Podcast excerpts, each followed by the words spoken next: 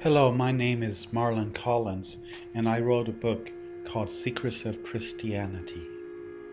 What it deals with is um, is a controversial book, and it has a timeline of 12 pages in the back of the book. Also, I was in the um, San Bernardino massacre event when it happened, and I wrote a poem on page 40. It's for sale for 1835. Uh, if you want to buy it, uh, please contact me. Thank you. Is that it? And you just exit out, yeah.